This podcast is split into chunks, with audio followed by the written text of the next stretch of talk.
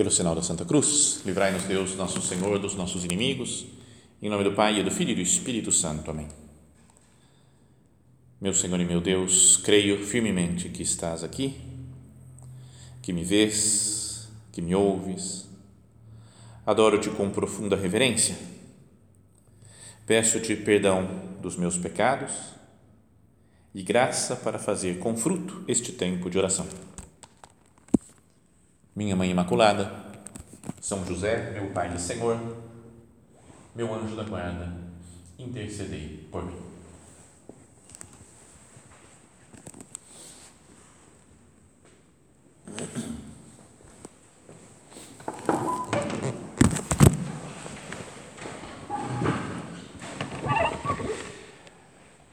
Na última meditação que nós tivemos sobre a missa, né, sobre essas partes da missa que estamos meditando, nós falávamos do momento do ofertório, né, quando são apresentadas as oferendas né, que vão se tornar né, o corpo e o sangue de nosso Senhor Jesus Cristo.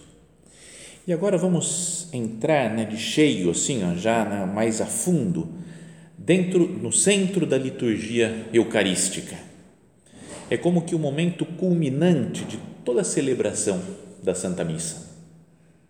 O momento que se faz a oração eucarística, na oração consacratória, né? o padre fala aquelas palavras de Jesus da última ceia e consagra, né? transforma o pão e o vinho no corpo e o sangue de nosso Senhor. Então é um momento central, até porque é o um momento em que Cristo se faz realmente, né? sacramentalmente presente. Assim como lembra que nós falávamos antes daquela cena dos discípulos de Emaús, é que no caminho foram conversando, era como a liturgia da palavra, e depois ao partir o pão reconhecem que é Cristo, né? vem Jesus ressuscitado. Assim também, né, ao partir o pão, ao, no, no momento da, da consagração, vemos que estamos na presença de Jesus ressuscitado.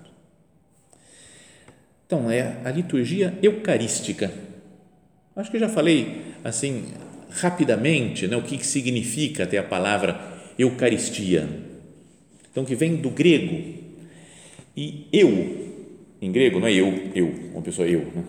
eu mesmo. Não é? Eu significa bom, não é? significa bem, é uma coisa boa. Então, por exemplo, né? eutanásia. É morte. Então, quando o pessoal quer fazer propaganda da eutanásia, Fala, não, é que vai ter uma morte tranquila, sem sentir dor, sem sofrimento. É um assassinato também, né? Quando adianta a morte de alguém, dá um remédio, uma injeção, por exemplo, para que a pessoa não sinta os sofrimentos da morte. Mas é uma morte boa, morte suave, agradável, digamos assim. Tem o contrário, né, que é do nascimento, que é eugenia. Já ouviram essa expressão, eugenia? Que é quando você só quer que nasça gente boa, selecionada, assim então a pessoa está, por exemplo, está grávida e descobre, faz um exame lá, um ultrassom, vê que tem alguma doença e o pessoal anima a fazer um aborto. Fala, gente com doença, gente com problema, gente dessa raça ou daquela outra, a gente não quer. Porque é gente pura, gente tudo certo, uma espécie meio de nazismo, né? Quando hum, tinha o nazismo, lembra do Mengele? É que vocês são jovens, né? Mas tinha o pessoal mais velho que lembra de um cara que chamava Mengele, veio até para o Brasil, morreu aqui no Brasil, foi encontrado o cadáver dele depois aqui, mas era um nazista que ele ficava selecionando né, é, espermatozoides, óvulos, tudo porque ele queria produzir só gente da raça ariana, como os alemães, né? gente só gente pura, raça pura. Quem tivesse algum defeitinho ele descartava, né? queria fazer como um exército de pessoas de uma determinada raça, né? eugenia. Então, é um nascimento bom, né? nascimento perfeito do jeito que eu quero. Eucalipto, não tem nada a ver, parece, né? mas é só que tem várias palavras em português que começam com eu. E calipto é coberto, é que o fruto, parece que, da, que o que brota lá do eucalipto, ele tem uma carapaça que está bem fechado. Eu não sei como é que é, eu não entendo de botânica, mas fala que, que é um negócio que está super bem fechado, então bem coberto o fruto. Então, calipto é coberto. Então, apocalipso, apocalipto é descoberto. Apo, de tirar, sabe? Também em inglês é revelation, né? porque você revelou, revelou, apocalipse é revelação. Então, calipto é coberto, eucalipto, bem coberto, eucalipto. Bom, beleza, então já ficou provado que eu é uma coisa boa.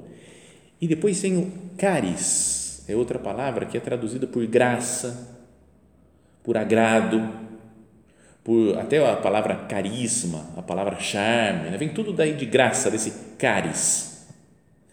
Então, é como que uma, o eu caris, eucaristia, é como que uma boa graça, né? um bom agrado, é como quando a gente está feliz não é? e agradece a Deus. E também é como que uma oferenda agradável a Deus. Né? É o próprio Jesus que é oferecido ao Pai? E Deus fica, Deus Pai fica contente, fica agradecido, fica alegre, né? fica contente né? com, a, com a Eucaristia.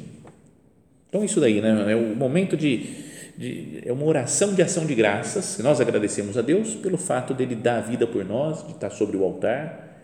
É um, uma, uma ação de graças de Deus, digamos assim, né? como se Deus agradecesse. Né? Aquilo, isso sim é um sacrifício agradável. É um eucaris. Bom, e então depois do, do ofertório e a oração sobre as oferendas, vem uma outra oração que se chama prefácio, né, que é como que uma introdução para a oração eucarística, que começa com que o Senhor esteja convosco, Ele está no meio de nós, corações ao alto, nosso coração está em Deus, demos graças ao Senhor nosso Deus, é nosso dever e nossa salvação. Então, essa essas frases que a gente às vezes repete, responde, né, meio automaticamente, podíamos também pensar e falar assim, olha só, está aqui como que uma, um resumo do que, que é a missa. O Senhor esteja convosco, então Ele está no meio de nós, vai estar no meio de nós daqui a pouco. E depois fala corações ao alto. Nós estamos entrando no momento em que vai acontecer algo muito extraordinário. Então o coração deveria estar lá no céu, nosso coração está em Deus, não nas preocupações aqui da terra. Quantas vezes a gente se deixa levar né, por preocupações, por, minha cabeça está ligada em outras coisas. Quando vai entrar nessa na oração eucarística, o padre fala corações ao alto. Em latim, sum, sur sum corda, né? corações, vai, vai para o alto, sobe, né? lá para cima. Esquece das preocupações terrenas e depois diz: demos graças ao Senhor nosso Deus. Vamos entrar na oração eucaris, de dar graças, né, de agradecer ao Senhor. E aí começa, né, realmente dando graças ao Senhor, começa aquela oração, né, que é o prefácio, que começa em geral com essas palavras, né, na verdade é justo e necessário, é nosso dever e salvação dar-vos graças, sempre, em todo lugar, Senhor Pai Santo, Deus Eterno e Todo-Poderoso, por Cristo, Senhor nosso Está vendo que é uma oração de ação de graças. Na verdade, é justo e necessário, nosso dever e, ao mesmo tempo, nossa salvação, dar graças a Deus sempre, em todo lugar, por tudo que Ele faz por nós. E então, aí vem, dependendo do dia, se é um domingo, se é um santo que está sendo celebrado, né? e se o santo é um mártir, ou se é um pastor, por exemplo, um padre, bispo, né? ou se é uma virgem, mártir, sei lá, tem, cada, cada prefácio tem uma, uma oraçãozinha adaptada para o santo que a gente está comemorando. E depois, no final, fala com palavras mais ou menos semelhantes a essas daqui. Ó. Por essa razão, agora e sempre, nós nos unimos aos anjos e a todos os santos, dizendo, né, ou cantando a uma só voz. E aí começa o santo, santo, santo. Então, Queria que agora, nesse momento, nós pensássemos isso, né? o que está acontecendo na Santa Missa. Agora e sempre, nós nos unimos aos anjos e aos santos. Então, é um momento quando se unem o céu e a terra, porque Cristo, que está presente no céu, vai se fazer presente sobre o altar. E os anjos, portanto, que estão prestando glória ao Senhor lá no céu, estão prestando glória para Ele aqui na terra, junto de nós também. Então, quando nós cantamos o Santo, Santo, Santo, podemos imaginar que os santos do céu e os anjos do céu, arcanjos, querubins, serafins, está todo mundo cantando para Deus. Fala, Senhor, eu quero te louvar mesmo nesse momento, que é um momento central de maior graça que pode existir no mundo. quando você vai se fazer presente junto de nós, Senhor. Então, o Papa Bento XVI falava disso daí né, nos livros que ele escreveu sobre liturgia, que era muito bom, né, de liturgia, e ele, e ele falava disso daí, que a gente deveria lembrar que a gente é como se fosse elevado ao céu né, nesse momento. Então, os anjos cantando e nós estamos cantando junto.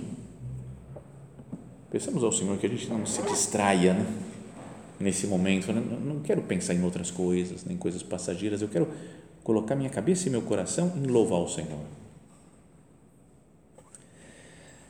Lembra aquele livrinho que eu falei daquela vidente boliviana, acho que é, acho que é boliviana, que chama Catalina Rivas, que ela fala sobre a missa. Então, esse momento do livro é muito legal. Eu, pelo menos, achei. Eu gostei muito. O livro foi desses que você pega e vai ali numa só, né? direto, assim, rapidinho. E, e aí ela fala: chegou o momento final do prefácio, quando o povo diz Santo, Santo, Santo de repente, tudo que estava atrás dos celebrantes, né, na missa solene com o bispo e tudo, tudo desapareceu. Do lado esquerdo do, do arcebispo, atrás e em forma diagonal, apareceram milhares de anjos, pequenos, anjos grandes, anjos com asas enormes, com asas pequenas, anjos sem asas, todos vestidos com umas túnicas como brancas e os sacerdotes como a dos as, as, a túnica está tá em castelhano aqui eu vou traduzindo assim na hora né? mas então fala assim todos vestidos com túnicas que meio brancas né claras como as dos, dos sacerdotes e dos coroinhas todos né? imagina a visão que ela teve um monte de anjos né? milhares ela fala de anjos tudo que é tipo tudo que é tamanho cor diferente Todos se ajoelhavam com as mãos unidas em oração e, em, em sinal de reverência, inclinavam a cabeça. Escutava-se uma música maravilhosa, como se fossem muitíssimos os coros, com diferentes vozes, e todos diziam, junto com o povo: Santo, Santo, Santo. Então foi uma visão do que, que acontece no céu, né? como que os anjos todos louvando né? Cristo que ia se fazer presente no, na consagração. Tinha chegado o momento da consagração, o momento mais maravilhoso de todos os milagres. Do lado direito do, do arcebispo, também numa forma diagonal, uma multidão de pessoas que estavam vestidas com a mesma túnica de cores pastéis rosa, verde, celeste, lilás, amarelo, enfim, de, de muitas cores, mas muito suaves. Seus rostos também eram brilhantes, cheios de alegria, pareciam ter todos a mesma idade. Podia-se ver, não sei como dizer isso, que tinha gente de, de idades diferentes, mas pareciam todos da mesma idade, sem rugas, felizes, e todos se ajoelhavam também no canto de Santo, Santo, Santo, Senhor Deus do Universo. E então disse Nossa Senhora: são todos os santos e bem-aventurados do céu, e entre eles estão também as almas dos familiares de vocês que já podem gozar da presença de Deus. Então, imagina, isso é o que acontece nesse momento da missa. Senhor, que eu preste atenção, que eu esteja atento, ajuda minha cabeça, meu coração, Jesus, a estar focado nisso, a ver também com os olhos espirituais a multidão de anjos, de santos, de nossos parentes e amigos que estão no céu já que é um momento de união com todo mundo. Não é legal pensar isso? Tem um monte de gente boa que a gente conheceu, que já morreu, né? nossos parentes, nossos avós, pessoas queridas, né? que a gente sente saudades. Esses dias mesmo, anteontem morreu meu pai italiano. Sabe que eu tenho uma família lá que na Itália que são meus pais, né? receberam meus pais quando me ordenei padre, mas de amigo, mas muito amigo, né? de ir para lá encontrar com eles, passar o dia junto, subir, se escrever sempre, mandar vídeos, falar chamada de vídeo. E ele foi fazer uma cirurgia no coração e faleceu agora, terça-feira, anteontem. Tinha 88 anos, né? então também já era uma certa idade. Né? Mas agora eu falo, agora, antes eu não encontrava todo dia com ele, agora eu posso encontrar, ele está junto de mim na missa, todo dia. E outras pessoas né, que a gente ama, que estão em outros lugares do mundo, tá, todo mundo que quer prestar culto a Deus está reunido de alguma forma misteriosa em cada missa. Daí continua falando essa vidente, fala, diante do altar começaram a sair umas sombras de pessoas de cor cinza que levantavam as mãos para cima. E Nossa Senhora me disse: são as almas benditas do purgatório que estão esperando né, as orações de vocês para irem ao céu. Não deixem de rezar por elas. Então, tá vendo? É, até, é, até as almas do purgatório estão presentes na missa. E com a missa a gente pode salvar as almas do purgatório. E aí Nossa Senhora fala para essa mulher, daí essa, a boliviana lá, né? Você está vendo? E eu estou aqui o tempo todo. E aparecia Nossa Senhora ali do lado, um pouquinho atrás do padre, do bispo, estava né? lá acompanhando a missa também. E aí fala: as pessoas fazem peregrinações em busca dos lugares das minhas aparições, como vimos agora na, Aparecida, lotado de gente, todo mundo fazendo peregrinação. E é uma coisa boa, né? e é bom porque por todas as graças que elas recebem, mas em nenhuma aparição, em nenhum lugar eu estou mais tempo presente do que na Santa Missa. Do lado do altar, quando se celebra a Eucaristia, sempre vocês vão me encontrar. Junto do sacrário permaneço eu com os anjos, porque estou sempre com Ele, sempre com Jesus. É, não seria bom também, então, crescer na devoção mariana, na Santa Missa? A Maria está presente aqui na missa. Não é uma coisa separada, né? Fala, tem missa e depois tem devoção à Nossa Senhora. Eu rezo meu texto, faço minhas orações à Nossa Senhora, como se ela não tivesse. O lugar que ela mais está presente é na Santa Missa. Como ela esteve na cruz, junto de Cristo, e está no céu junto com Ele, portanto, está adorando Jesus sempre, aqui no sacrário, em cada missa que nós participamos. Bom, então se reza ou se canta nessa oração Santo, Santo, Santo, Senhor Deus Poderoso, né?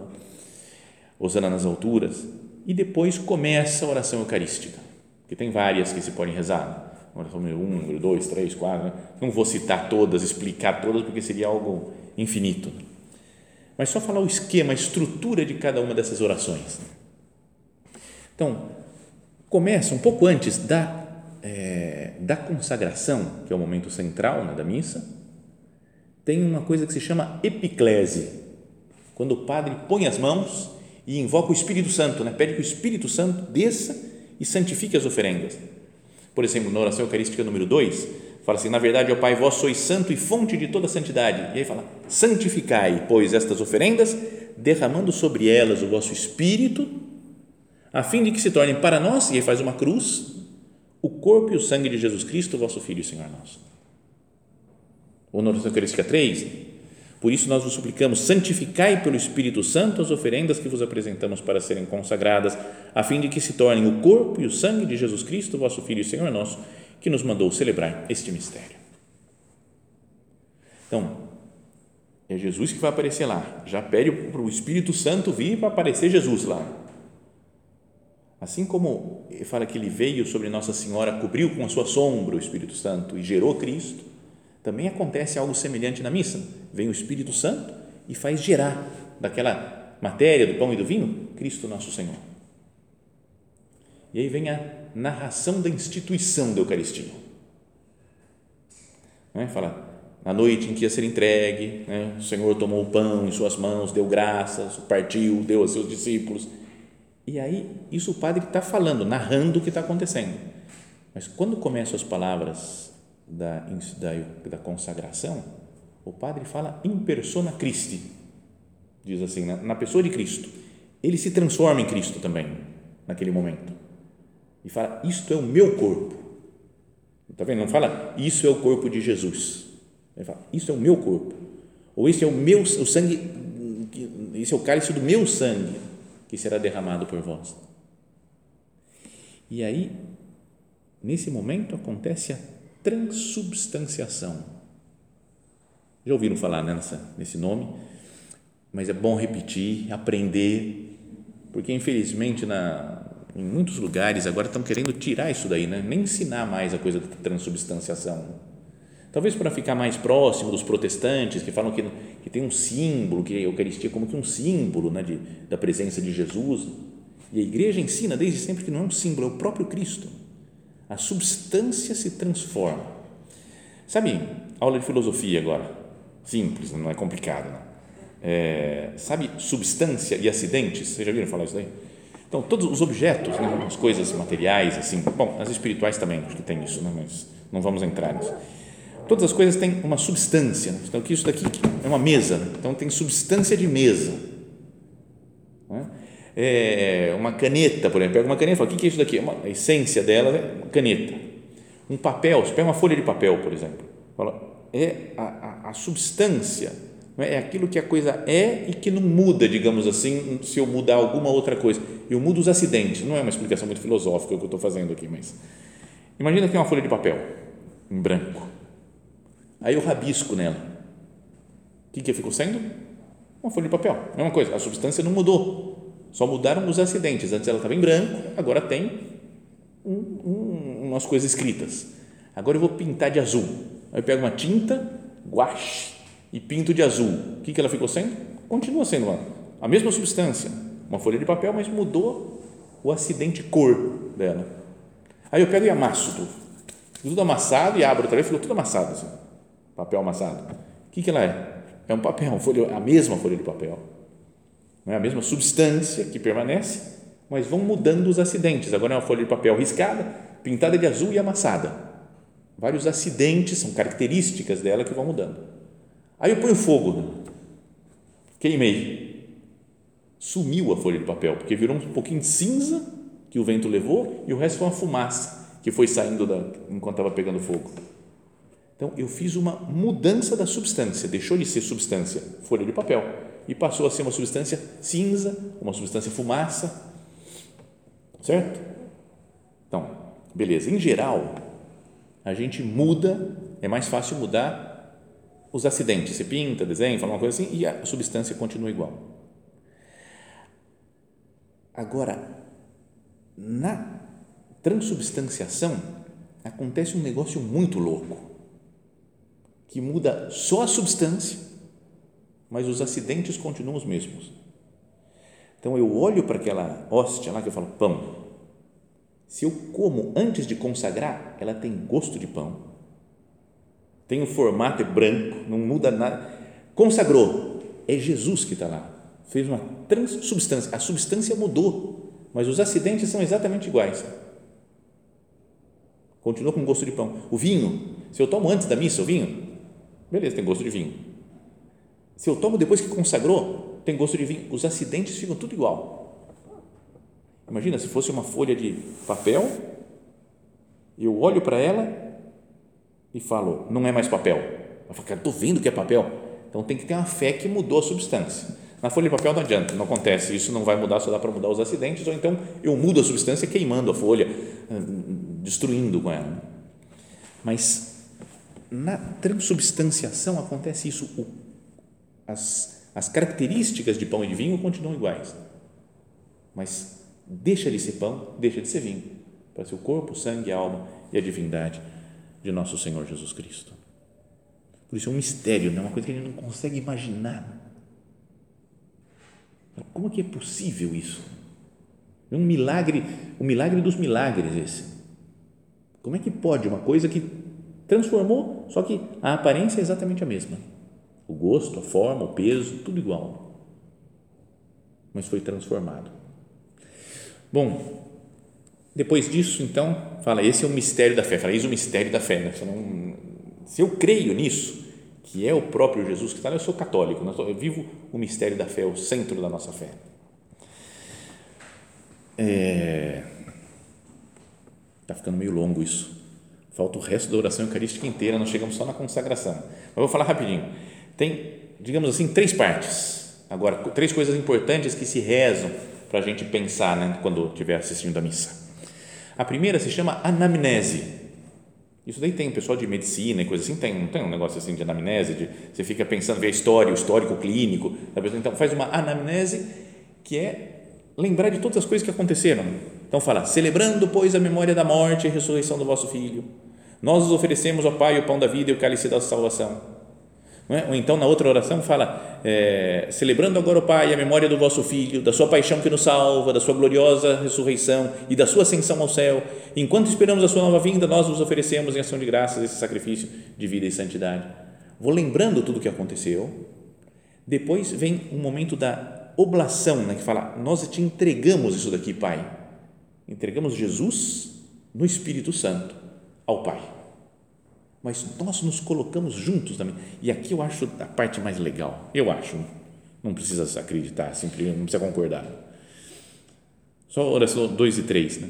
Nós vos suplicamos que, participando do corpo e sangue de Cristo, sejamos reunidos pelo Espírito Santo num só corpo. Então, todos esses anjos santos, né? todos nós que estamos aqui, todo mundo reunido, né? um só corpo, que é o corpo de Cristo. Nos transformamos em Cristo. E na, na, na, oração eucarística 3 é mais legal ainda, né? que diz assim: Olhai com bondade a oferenda, que a, vossa igreja, a oferenda da vossa igreja, reconhecei o sacrifício que nos reconcilia convosco, e concedei que, alimentando-nos com o corpo e o sangue do vosso Filho, sejamos repletos do Espírito Santo e nos tornemos em Cristo um só corpo e um só Espírito.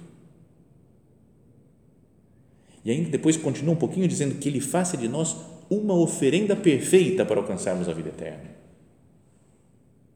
Né? Nós, nós somos em Cristo, na missa, uma oferenda perfeita. A gente se acha um lixo às vezes, né? Falando, eu sou muito ruim, eu sou muito pecador, eu não vou para frente, eu não melhoro. Mas na Eucaristia, a gente, em Cristo, passa a ser uma oferenda perfeita, porque estamos unidos ao Senhor. E depois disso vem as intercessões né, que nós rezamos, né, lembrai-vos, ó Pai da vossa igreja, que se faz presente pelo mundo inteiro, reza pelo Papa, reza pelo Bispo, lembrai-vos também dos nossos irmãos e irmãs que morreram na esperança da ressurreição, enfim, nós os pedimos, tende piedade de todos nós e dai-nos participar da vida eterna com a Virgem Maria, Mãe de Deus, com São José, seu esposo, com os santos apóstolos.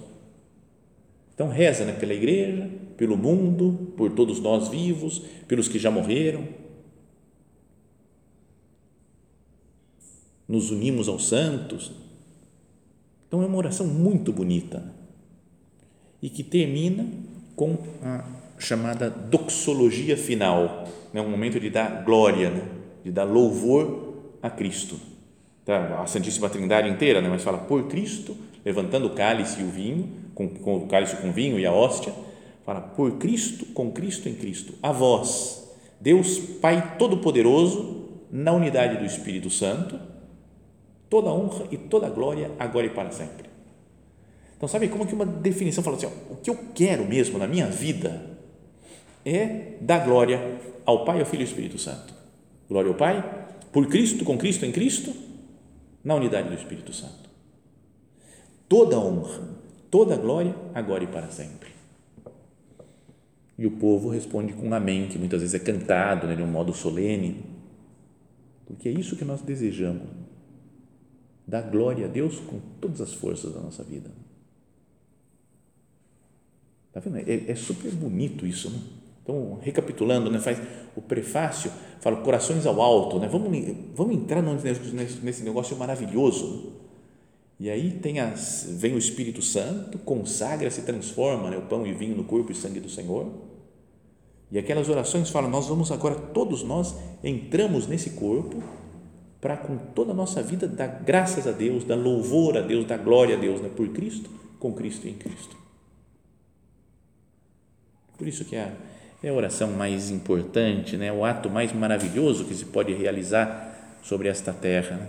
a participação amorosa né? com toda a nossa cabeça, o nosso coração, com todos os nossos sentidos na Santa Missa, que é a oração agradável do Filho ao Pai no Espírito Santo. E vamos terminar lembrando do que falávamos aqui, de o lugar em que Nossa Senhora está mais presente.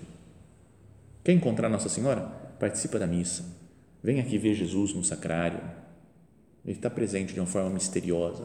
Isso falou o nosso padre, né, São José Maria, no último dia que estava aqui no Brasil. Ele veio em 74, né, passou uns 15 dias aqui no Brasil. E no último dia foi dar uma bênção para o pessoal que estava lá no centro, onde ele ficou morando. E aí ele falou: quando vocês vierem aqui, ó, Lembra que junto com Jesus está o Pai e o Espírito Santo também no sacrário. Falou, e de alguma maneira misteriosa, Nossa Senhora e São José.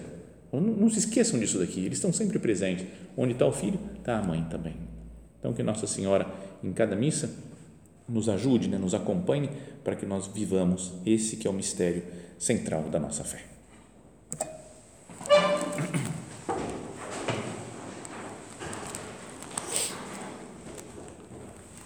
Dou-te graças, meu Deus, pelos bons propósitos, afetos e inspirações que me comunicaste nesta meditação. Peço-te ajuda para os pôr em prática. Minha Mãe Imaculada, São José, meu Pai e Senhor, meu anjo da guarda, intercedei por mim.